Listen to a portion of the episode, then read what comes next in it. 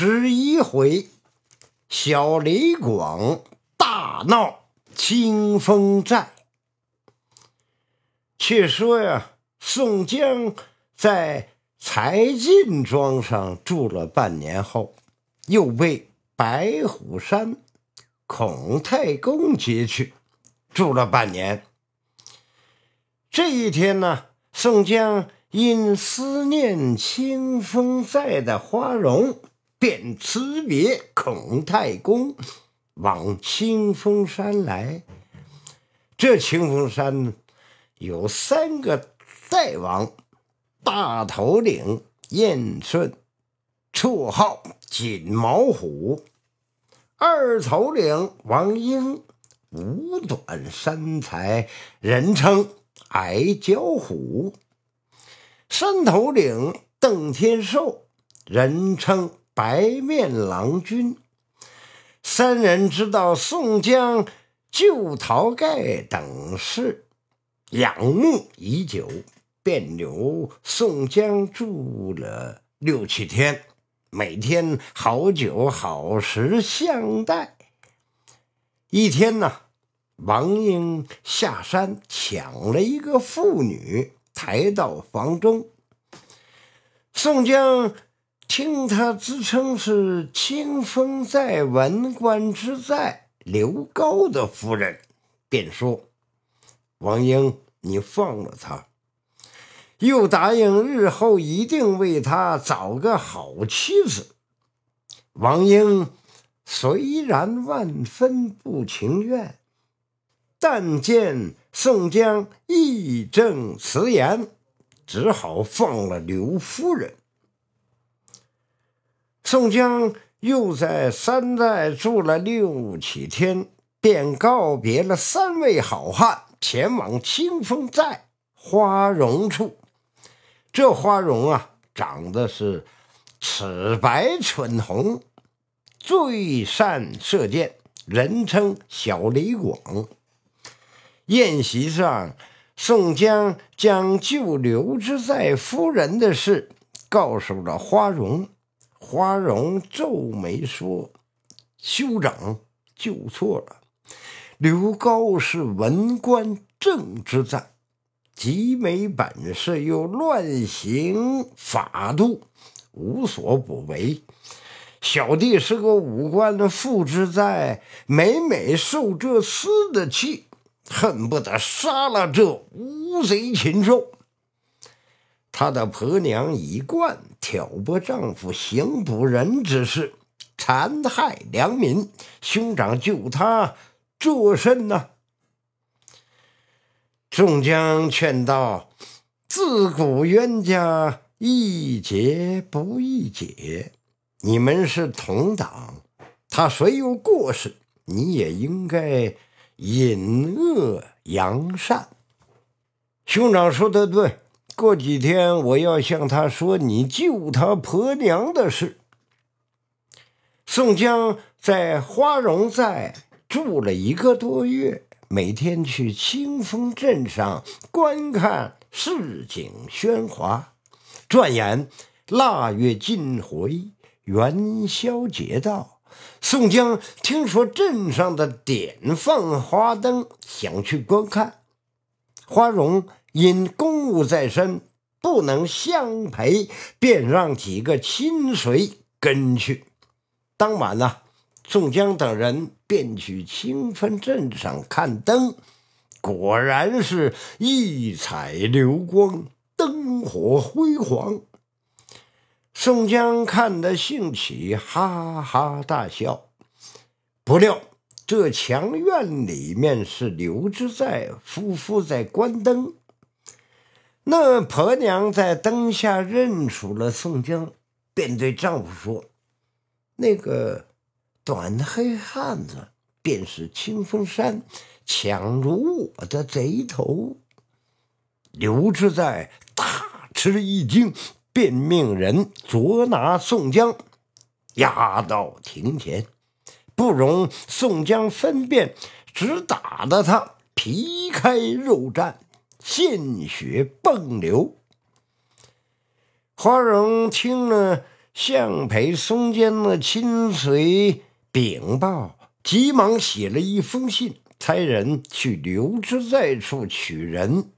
不料被刘知在大骂一通，把信撕得粉碎，将下书人赶了出来。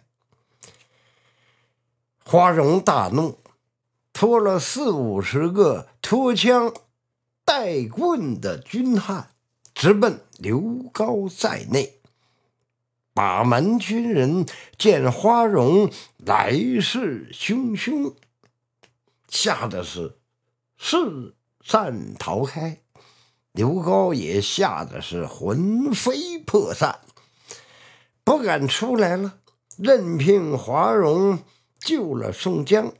花荣走后，刘高急忙命两个新来的教头带一二百人去花荣寨里夺人。此时啊，天色还没有大亮，那两个教头带了两百来人涌在花荣寨门外，惧怕花荣了得，不敢进寨。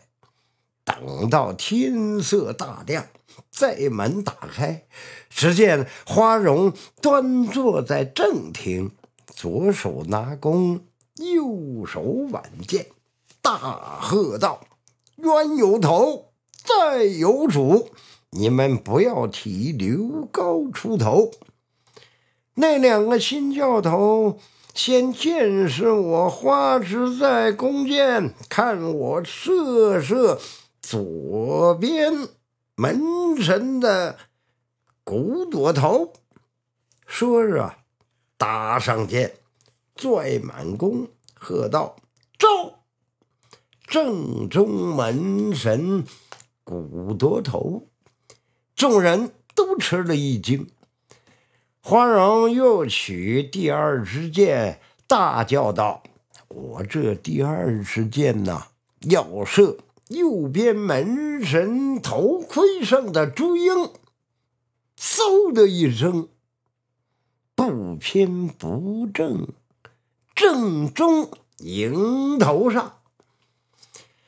花荣取了第三支箭，喝道：“这一箭呢、啊，要射你队里穿白衣服教头的心窝。”那个教头叫了一声：“我的妈呀！”转身撒丫子就跑了。众人呢，那一起跟他是一哄而散。俗话说呀，将在谋而不在勇。花荣虽然勇猛豪杰，却不及刘高那厮有些谋略算计。刘高见捉不到人，心中寻思，他这一去啊，必然连夜放宋江上清风山去，明天却来喝我抵赖。即便告到上司那里，也只是文武不合，斗殴之事，我能拿他怎样啊？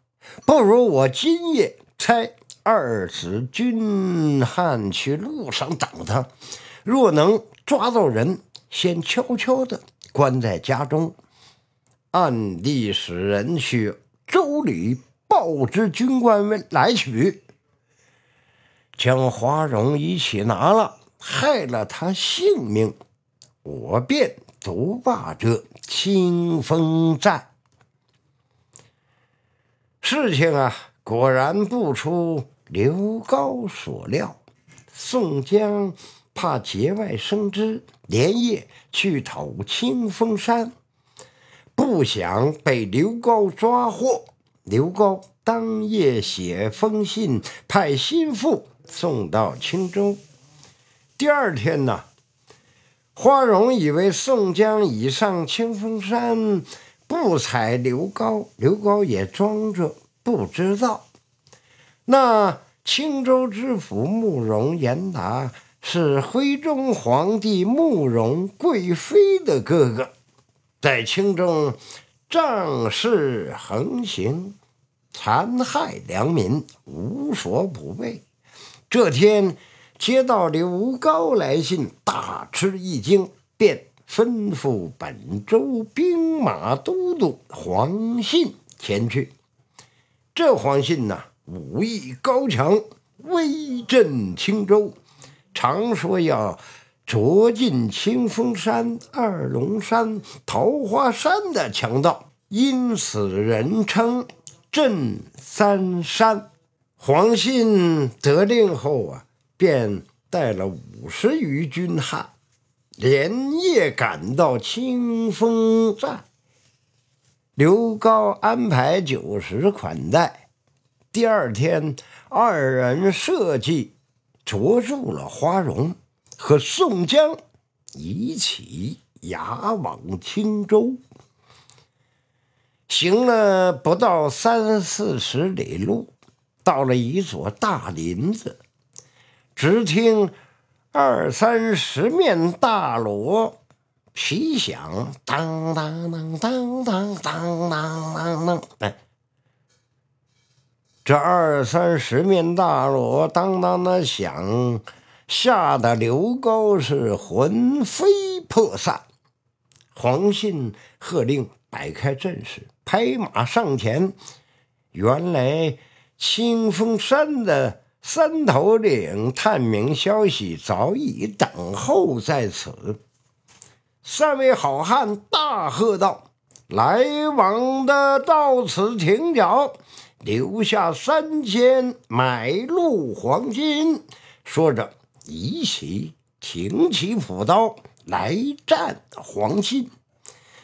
黄信哪是他们的对手啊？斗了十来个回合，见势不妙，撇下众人，独自飞马奔回清风寨。众军汉也四散而逃。这刘高勒马想逃，被绊马索掀翻，小喽啰们上前把他绑了，押回了山寨。众好汉回到山上聚义亭，宋江、花荣当中坐定，三位好汉对席相陪，备酒款待。花荣心中气愤，一刀他杀了刘高。宋江说：“他那个婆娘也实在可恶呀。”王矮虎便说：“哥哥放心，我明天下山捉那夫人。”众人大笑。